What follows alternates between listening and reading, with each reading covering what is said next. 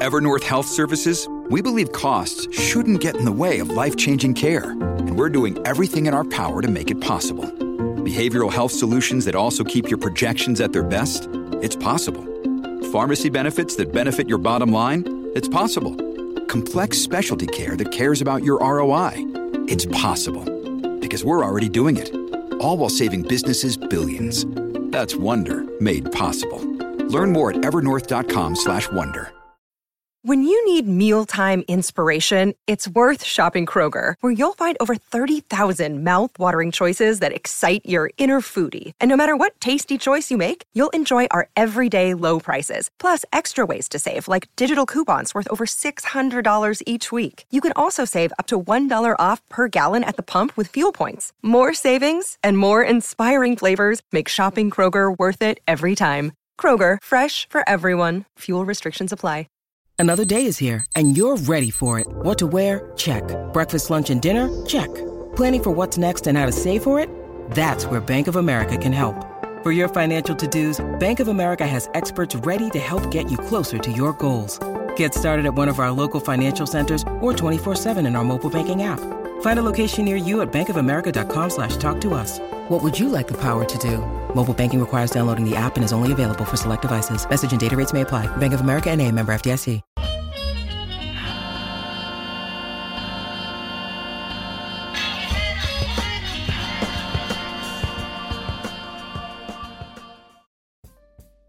What's up, y'all? It's Zach with Living Corporate. And if you didn't know, because every week there's a new listener, right? Every day there's someone discovering Living Corporate. So I'm going to just let everybody know. And then for those who've been rocking with us for a while, I'm going to remind y'all too.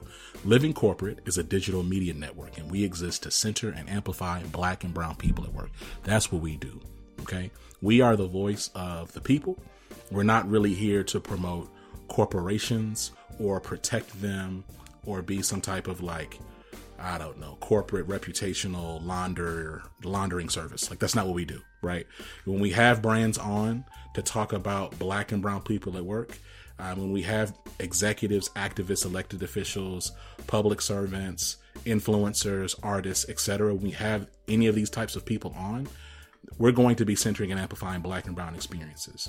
And if that brand happens to do that work and really be authentic in that space, then we will speak to them. And you can best believe that when they come on this stage, on this platform, we're not pulling any punches, we're having real conversations. You know what I'm saying? Like that is what Living Corporate is all about.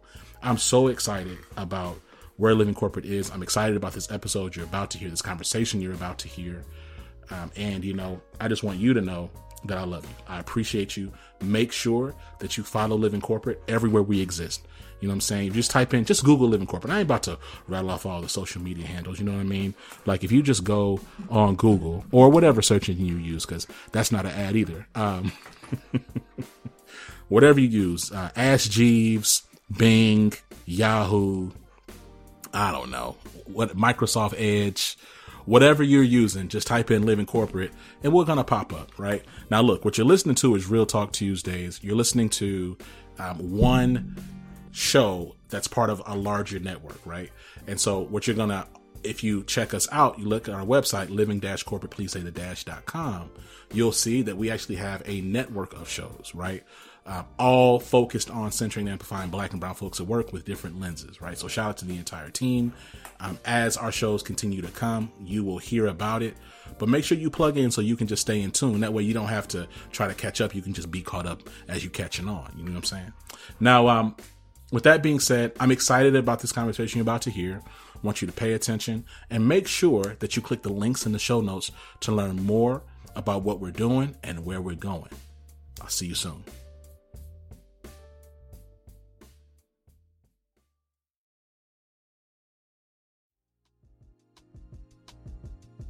Tiffani Daniels, welcome. How are you doing? I am doing very well, Zach. I'm so excited for our conversation. Thank you for having me. Listen, I am so excited as well. You know, we recently uh, we've been having a few folk, different folks on um, on Living Corporate this season, um, and I've been excited about having people on who are really connecting the dots between grassroots engagement, community building, and like corporate mobilization, mm. right? Like that, mm. that excites me conceptually. And I believe it helps to just paint a, a clearer picture as to like really what's going on. You know, I, I, I, I want to start with um, your journey.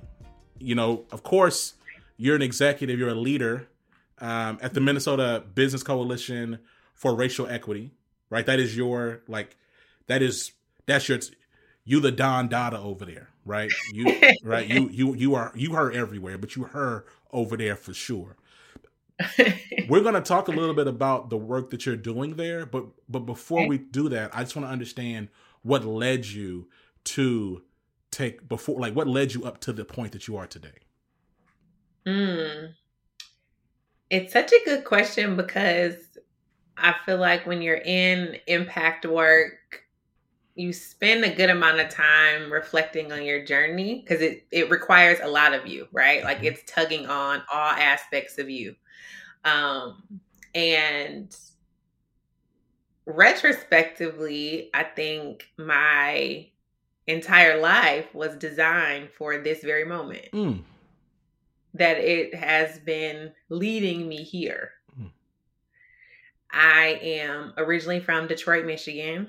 That's my home, born and raised. What up, though? What up, though? Uh, and um, I was raised by a single mom in Detroit who was really active in community, right? One of the earliest lessons I remember from my mom, and this was more through action than her words, was you can raise your voice and you can make a difference. I mean, my mom was going to the school board meetings just, you know, as a community member, right? Mm-hmm. Um, and so I just had that, I carried that with me.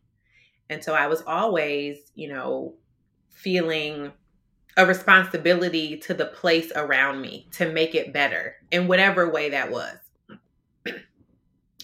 I did my undergraduate career at the University of Missouri. So I left the city of Detroit and I moved to central Missouri, mm. okay, which was a culture shock for me and a lot of people around me. and then I moved to Minneapolis. And I moved to Minneapolis really for I mean it was a job opportunity, but I had not planned on staying here. It was meant to be temporary and I've been here now 15 years. Wow. I moved here for an internship opportunity. It was going to be 10 weeks. I started my career in advertising on the agency side. Um, and what was really at that point driving me to go into advertising was I wanted to play a role in evolving how Black and Brown people, especially Black women, were portrayed in media. Right? We didn't really have the positive stories and, you know, the beautiful examples of all the dimensions of Black womanhood in the media or in ads or things like that. And I wanted to be a part of changing that. And so I went into advertising. So throughout my career, you can even start to see early on, I always had this responsibility, especially to people that look like me. Yeah. I started this internship at this ad agency, and you know, I graduated, so I was broke, and I just really needed them to hire me full time. But it was the economic downturn; they're on a hiring freeze, and I landed another internship. I was going to go to DC and intern with the Congressional Black Caucus, and I had gotten my assignment for my the um, politician I was going to be staffing under, and he passed away the senator passed away. And so they called me and they were like, you know, we're trying to figure out your assignment. And I was like, listen, that really sounds like that's one door closing. And I listen, I need to get this money. So I the agency I was with extended my internship, extended my internship. Praise God. Praise God. And then two weeks after that, someone at the agency resigned and it created an opening for them to be able to hire me. Wow and the rest is history. I stayed at that agency for a couple years, went on to other agencies, and I decided that I, you know, wanted to continue my education. Went to get my MBA back close to home. I went to the University of Michigan, go blue, go blue, and um, then came back to Minneapolis and started my career at General Mills, and was you know working in brand management and growing more and more engaged in DEI work. And this will not be a surprise, I'm sure, to a lot of your listeners, but you know, especially when you are, you know, black and in corporate, there is the black tax. We are required and expected to do over and above on our day job. Right? We are mm. excelling on our teams and we are recruiting and we're traveling to evangelize the organization and we're leading in the employee resource group. So much work. You know, and we're you know, um, speaking truth to power to make it a better place. And we're doing all of these things. And so I was very, very active in our employee resource group and diversity recruiting, leading in our inclusion um, spaces. And that was just becoming a bigger passion of mine. Um, and then George Floyd was murdered mm. right here in Minneapolis, where I was living.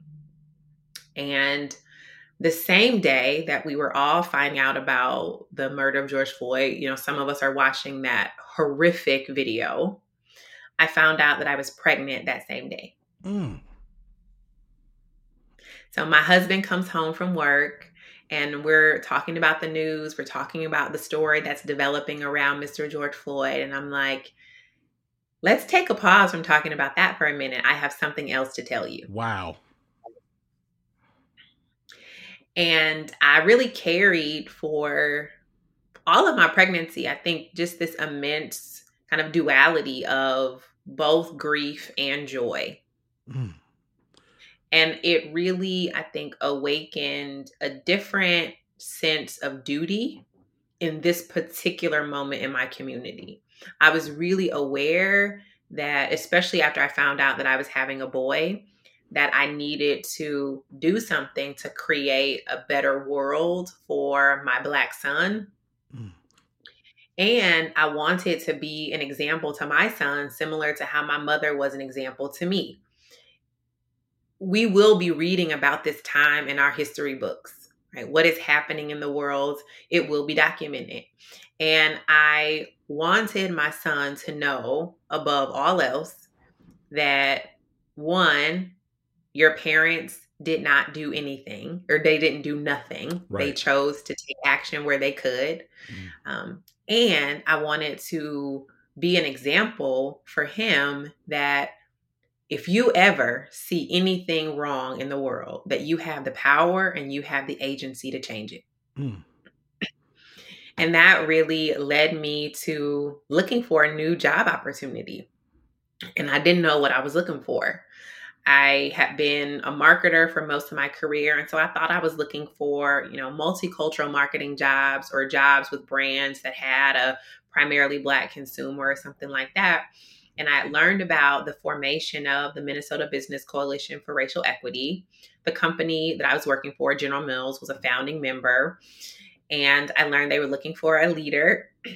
And, but I never thought that it would be right for me. I wasn't a nonprofit leader right? I'm over here running businesses, building brands. Like I like the compensation package I have. I like, you know, all those things. I did not ever consider going into the nonprofit world, or maybe once I was nearing retirement, but certainly not at that point in my career. Sure.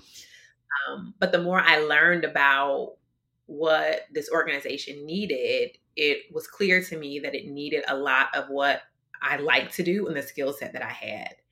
And that was really a reminder for me. And I think it can be a reminder to a lot of people that um, you have a lot to offer in different places and spaces. Mm-hmm. And if you are somewhere that is not fulfilling you and it's not speaking to all of you, what you've learned or what you gain can be of tremendous value elsewhere. Yeah. And I decided to take on this responsibility to be this organization's very first managing director. No one has had this job before. Yes. I was essentially building this organization from the ground up and have had the incredible fortune, I'd say, of, you know, once I'd expressed interest in the role, I went back to my company, General Mills, and said and asked if they would sponsor me. And they said yes. So I'm still technically a General Mills employee. They pay my salary and benefits at 100%. And I lead this organization full time. Okay, now wait a minute. Now let me pull out my I'm about to start hooping. God is over your life. He is Listen. He is yeah. moving. You hear me? He, hold on. Mm-hmm. I'm about to pull out pull out this this track. My goodness. That's incre- yeah. that's incredible. You know, you said yeah. something you said something earlier though about the duality of your of you know the duality you were you were working you were you were dealing with, right? I wonder also like in this uh, the duality of like joy and grief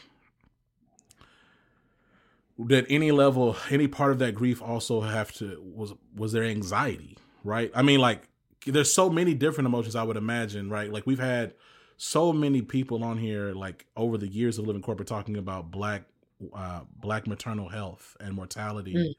like mm-hmm. you're those are already things you're carrying period without yeah. without the televised murder of a man for seven, you know, for yes, nine. And we're in we're in the midst of a pandemic, right? We're in the we are in the heart of a pandemic. I'm going to all of my doctor's appointments by myself without my husband.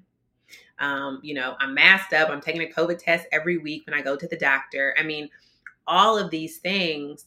Um, it was a lot. And I am so grateful to now lead this organization and to have the impact that we've had because it has been a it's been my therapy yeah. it's been a release valve for me. I just that's that's just I, that that's that's so incredible. You know, I recall, I recall being, and not of course I'm I'm not a woman, right? I I do not have a uterus, so I so I did not bring my daughter into the world, but I remember my first daughter being born at the beginning of the pandemic, and I remember just the world being what it was. I remember my I remember seeing George when my daughter was a, an infant, right when that when when that murder happened and i remember having a renewed sense of purpose and focus uh grief also though like mm-hmm. immense grief um yeah. at at that and then you know just how small the world is. I think you know they talk about six degrees of separation for most people. You know, like black folks are more it's more like two and a half, three degrees. And so like what was crazy about that situation was, and I, I, I believe I've shared this before on on Living Corporate, like on the record, so, so my father lived a couple miles away from George Floyd's killer. Oh wow! Mm-hmm. And then my, you know, my siblings and everybody they live up in Minnesota. George Floyd was in ministry with people that I was in direct ministry with when he lived in Houston.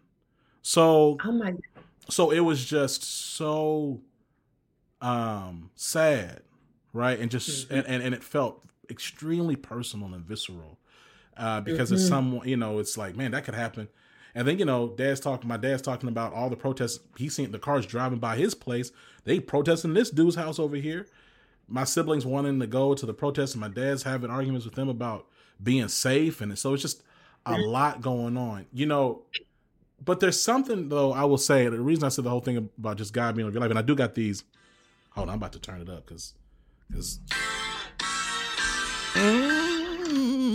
is crazy. Like that's insane. Like you mm-hmm. took a job, mm-hmm. but then went back to General Mills and told, and they paid.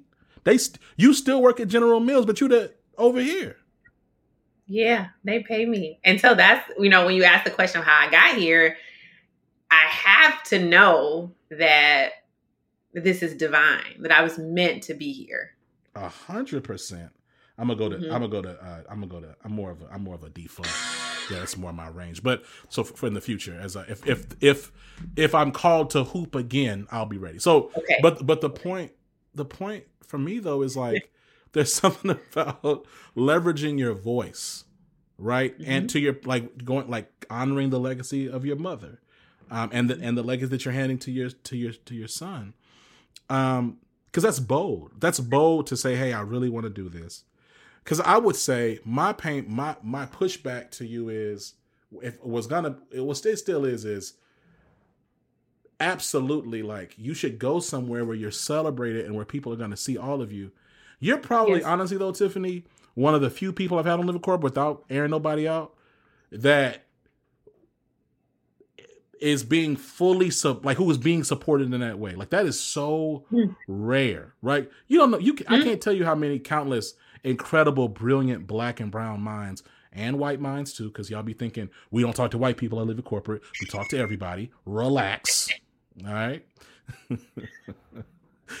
How many Mm-hmm. brilliant minds we've had on on our on our all of, on the network across our shows, who who are not really supported, right? Yes. Who who are who are chiefs in name, but like senior managers in practice, and and and, Mhm. and levels of support. And so, you know, there's just that's just incredible.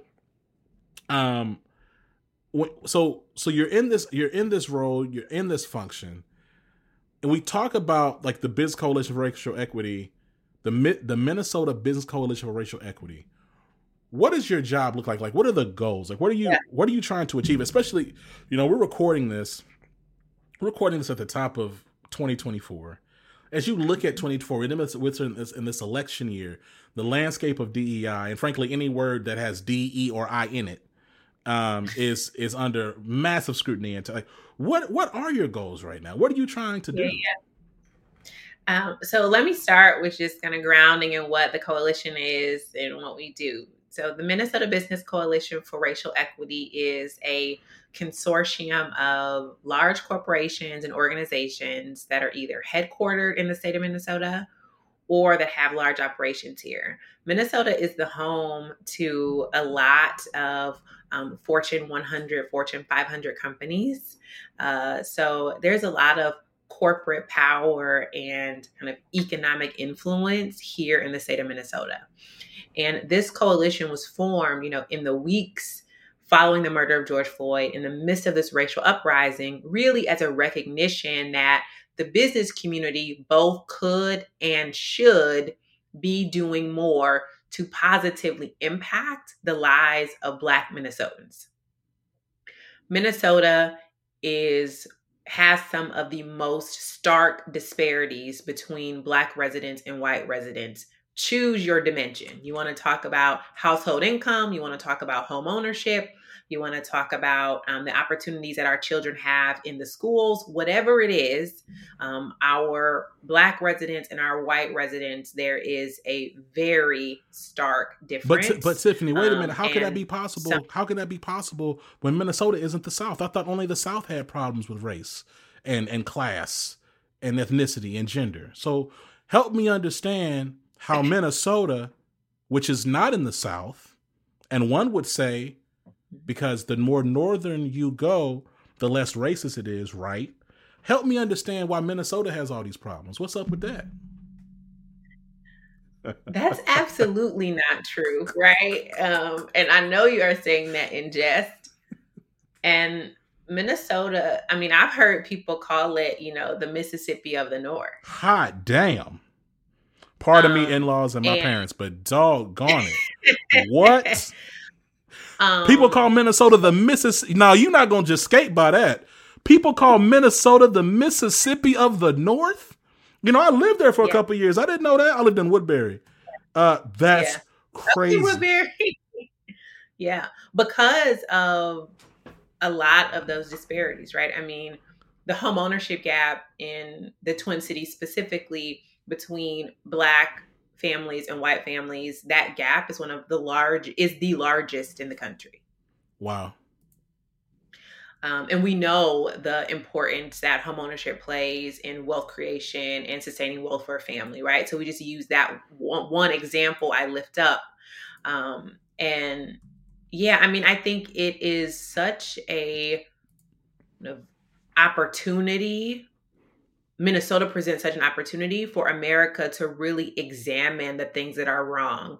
And I think that's one of the reasons why what happened in 2020 and this essentially public lynching of George Floyd, why it had the impact nationally and globally, because Minnesota provided just a really strong case and look at the way that racism and historical prejudice continues to plague communities and the way that it shows up and rears its ugly head every single day.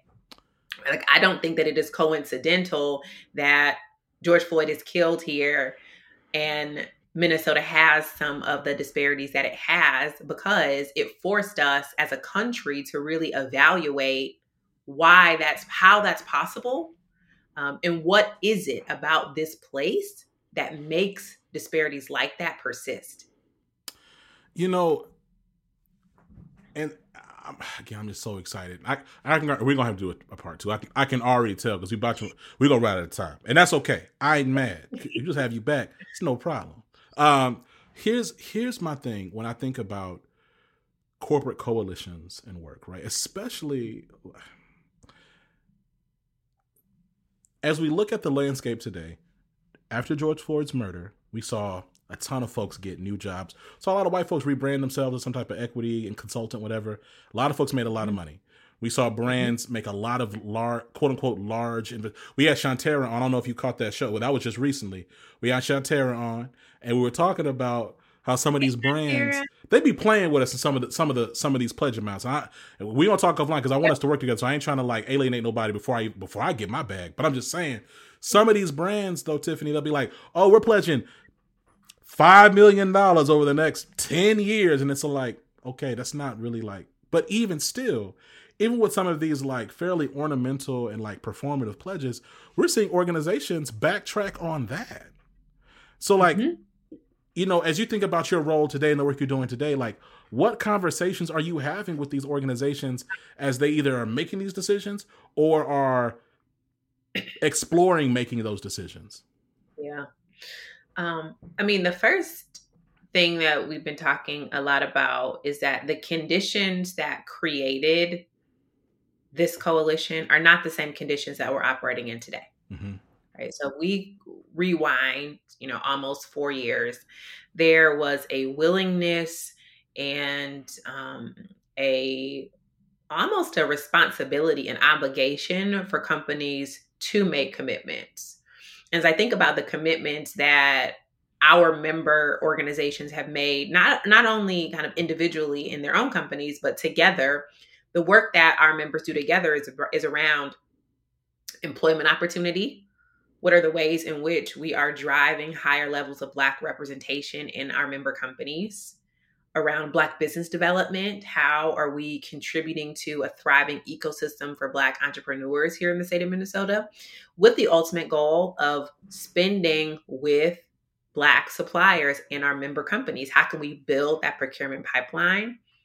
While we recognize there are a number of hurdles that exist before a small black owned business could serve as a supplier to a global enterprise, right? There's a lot of hurdles lot. that black people clear and a lot of reasons why we have not historically been able to clear them. And then the last commitment for us, or our focus, is community well being, which we define as advancing just practices in housing, safety, and policing. And I, my favorite part of that is the safety and policing part, hmm. because we cannot forget that a lot of the work that was catalyzed in 2020 was the result of a public safety tragedy. And it is a reminder that there is still so much work to be done. And as the work and conversations meander and we get further and further away from conversations about justice and conversations about policing, right? Um, we cannot forget that that work still needs to be done. That the issues and challenges that led to something like um, the murder of George Floyd, that many of those issues still persist and they must be addressed. And so I am grateful to lead a coalition where members have not or are not losing sight of that. Um, but to get back to your point in terms of how the conversation has evolved, I mean, people were guns ablazing in 2020. I mean, right? they was there they was, was they was going they was going in anything you needed, you could get. Let me tell you and, something. I was and, walking down the street one time, Tiffani, and some white person handed me an ice cream cone for no reason, kissed me on the cheek, and ran off. I said, "Oh my god."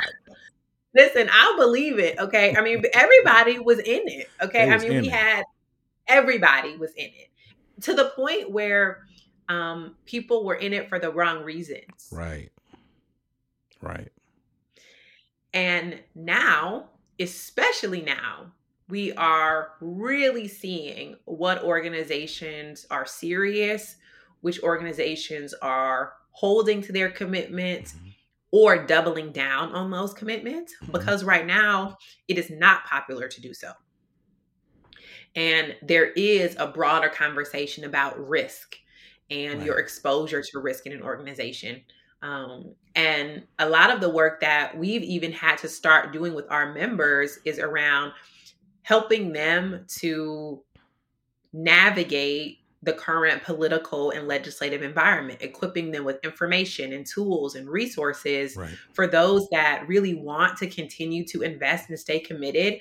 And they need tools, right? They need information. They need resources to help them go and advocate and influence inside of these large corporations for continued investment in DEI or impact focused initiatives. I, I I just I think I'm just so excited about and like I, it it gives me some degree of hope. And I'm gonna be honest, I'm a fairly pessimistic person at this point because I mean I'm a black man in America. Like what do you expect? But I think to hear someone who exists at the intersection of organizational policy for fair experiences for um, and the employees, but also uh, at, at and then and then also at the intersection of corporate citizenship mm-hmm. like at the local economic level is exciting. Like that's really really great. Um, you know, as you think about, I'd love to hear more about like the work that that you, that y'all are leading or the role that y'all may play in data um, and reporting. You know, when I think mm-hmm. about like real impact over time and accountability, and I had a uh, I had a someone great. His name is John Graham. Um, a brother, a brilliant brother. We had a we had a conversation recently, and he said that transparency is the new uh, trust, right? Mm. Um, which I just I was like, man, that's just so dope. That's so brilliant. Um, what does it look like? What do you think it's going to take for, or or does this exist already? Of your member organizations all sharing all of their HRIS data to show all their employee experience data in one centralized space where we could do some type of oh you laughing already. Okay so okay, okay so I'm, I'm gonna go I'm gonna land the plane I'm gonna let you go. So in one centralized place even working with like a data analytics partner like living corporate I don't know just an example uh, to then create transparency accountability you could even anonymize the company in terms of like it's not like this set comes from this place and this set comes but just to sh- so that we can all know where we're at and where we're going and we can have like a facts and objective based reference yeah. as to what we're doing talk to me about that work and where that yeah. is. if it's no if it's if it's far along if it's not i just love to hear your perspective yeah. on it i mean it's coming and i i'm so glad you brought it up because we're at a place now in this movement and the work where it really cannot be done without metrics and transparent information. Right. We had the fortune of for a couple years, we were just riding on emotion. Yeah. People were feeling guilty. They were making commitments because they were kind of afraid of what might happen if they didn't. Mm-hmm. Um, and so we were able to get by just with the popularity of talking about racial equity. Yes. Now, with challenges, you can't, we cannot pretend about what we're measuring or not measuring. Right. And the coalition is actually just starting a work stream around collecting data from our members that we have assured members will be anonymized. And for us, it's only to be used in aggregate. Great. It's not about what an individual company is or isn't doing. Right. Because we are a coalition and we are greater together.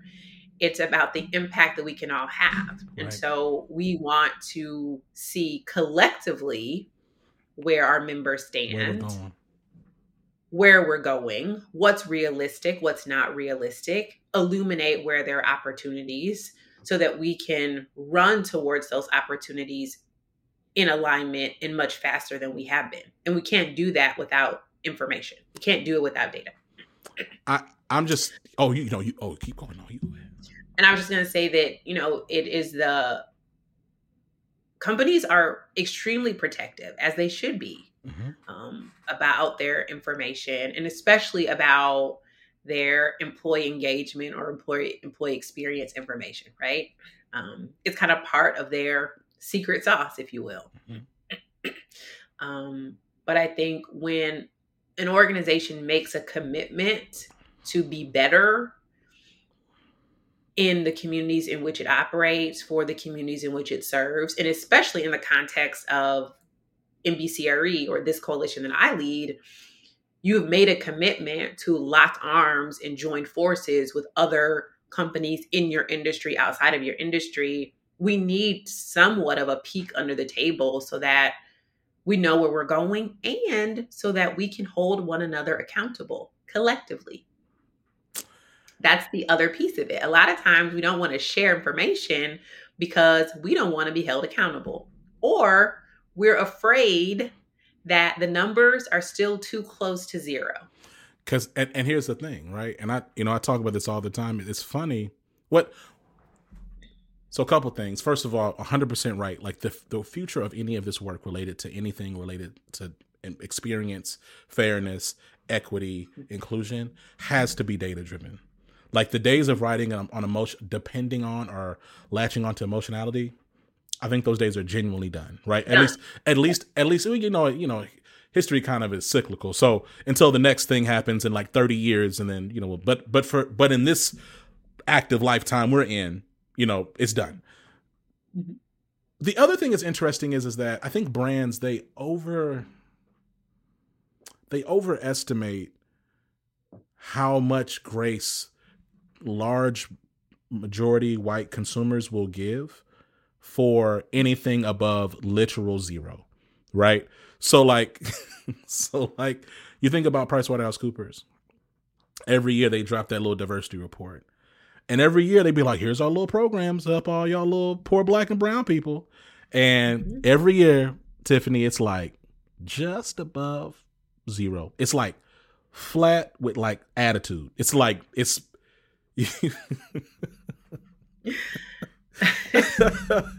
and so and and people champion it every year, right? One because it's, it's, progress. It's progress. It's progress. And yeah. and Tiffani, people don't like math like that. People don't like to mm-hmm. read. So as long as you just show them it's not negative and it's just a it's just a little bit better and if it's just a little I mean teensy inch bit, a smidge better than flat hey, you're gonna you're going you're gonna be up there. You're gonna get the uh, what's that award? People, the HRC award, whatever, all them little awards. You're gonna be all, the human re, the da da da index and all these other little pay for play awards. You're gonna be mm-hmm. just fine. And so I'm excited about that work. I'm excited about the fact that like you've but but it's also a testament to your leadership that you've been able to build enough trust equity for brands to share the information right? And then who's to say maybe over time, as you show insight with the data you're capturing, there'll be a, a, a, a there'll be less reticence to maybe for them to see more of themselves in the, in the mirror, and maybe we can de, de we can de-aggregate the information a little bit more for y'all to see and analyze, so that we can actually make even more progress. Now, look, I said we're gonna do a part two. Um, this is your fault. You too fire. Like this is. uh I feel like we haven't talked about anything that I, we, of the work. We had talked. We we we did it, but but here's the thing, though. It was a. But here's the thing. I am so excited to have you back. I love the work that you're doing. Thank you for setting the stage and letting us know kind of like what the landscape is today. We want to have you back, and we will. Um, before we pause for part two, which is going to happen sooner than later, I'm gonna work with your team. Um, okay. Talk to me about like top three things executive leadership leadership teams need to know right now to make their work experiences more fair. Give me those, and we'll be out of here. Mm, top three things. Um, I mean, I think the first is your DEI initiatives or whatever you want to call it, right? It must be built into your core business strategy so often organizations want to hold whatever cultural impact or DEI work separate, It's like, hey, we are in the business of X, Y, or Z. We sell and make widgets. We want to sell and make widgets. And oh, by the way, we want a diverse workforce and whatever. And you have got to build a narrative that brings those two things kind of in lockstep with one another. Because if you don't, then there will always be a you're always balancing the priorities and it will always fall off the list. So that's the first thing that I've got to say. You got to do the work organizationally at the very top of the house to think about how this work aligns with your corporate mission and your values and your current growth plans. The second thing is you have to hold people accountable. And accountability comes through measurement and incentives. People do what they're paid to do. Full stop. You cannot set an expectation in an organization that your leaders or your managers or people or whatever it may be, all the way down to the, front line of the organization, that they are prioritizing diversity, they're prioritizing equity, they're prioritizing inclusion if they are not being incentivized to do so. And I mean that it is showing up on their annual objectives and there is a connection between those annual objectives and how they are paid or their bonus structure, right? If there is no connection there, people are not just doing it because this is hard work. And then the third thing I'd say is you have to lead by example. You have to set the tone as a leader in the organization, model the behaviors, champion great examples, acknowledge when there is a misstep, learn from those missteps to encourage the behavior throughout the organization. Those would be the top three things that I'd say executives should be focused on. Tiffani Daniels, I cannot wait for us to have part two. Shout out to all the incredible work and leadership that you've demonstrated. And shout out to you for honoring your mother and mm-hmm. working in your purpose because it's you know when you walk in your purpose so often not not so often when you walk in your purpose i i i'm a believer that god honors that. I do. Yes. i really believe that. I believe that things that really shouldn't happen quote unquote shouldn't happen and don't make sense suddenly just start popping off because you're honoring your purpose. That's so yes, dope. yeah go ahead. Mm-hmm. i know i know we're running out of time but i no, think it's you know our when i made the choice to pursue this role in leading MBCRE. I felt like it was me honoring the gifts and talents that God has given me. Mm-hmm. Right.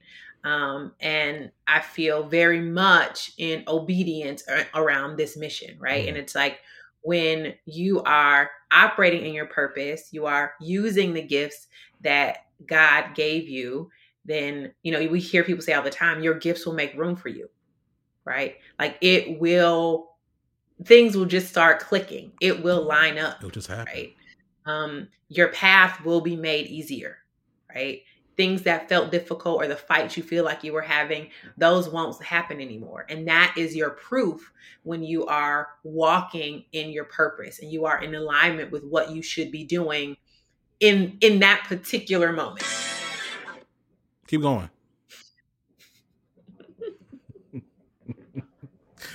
Tiffani. So- I know. I'm, I'm and I'm. I told you where I'm from. I told you where my people from. You know what I'm saying. So, uh, look, been a pleasure. Have a friend of the show. Can't wait for part two.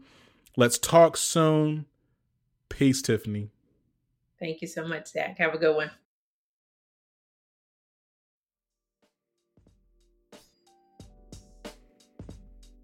And we're back, yo. I want to thank our guests. I want to I want to say uh, much love to the entire Living Corporate team.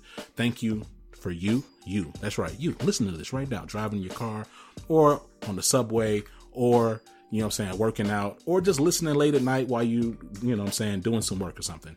Thank you for being a part of our Living Corporate community. I appreciate you.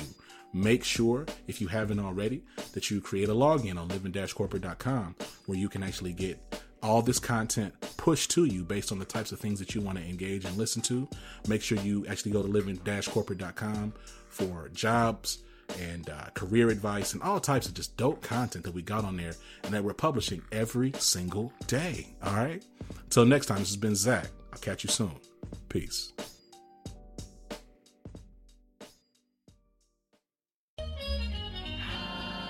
Living Corporate is a podcast by Living Corporate LLC. Our logo was designed by David Dawkins. Our theme music was produced by Ken Brown. Additional music production by Antoine Franklin for Musical Elevation. Post production is handled by Jeremy Jackson. Got a topic suggestion? Email us at livingcorporatepodcast at gmail.com. You can find us online on Twitter, Facebook, Instagram, and living-corporate.com. Thanks for listening. Stay tuned.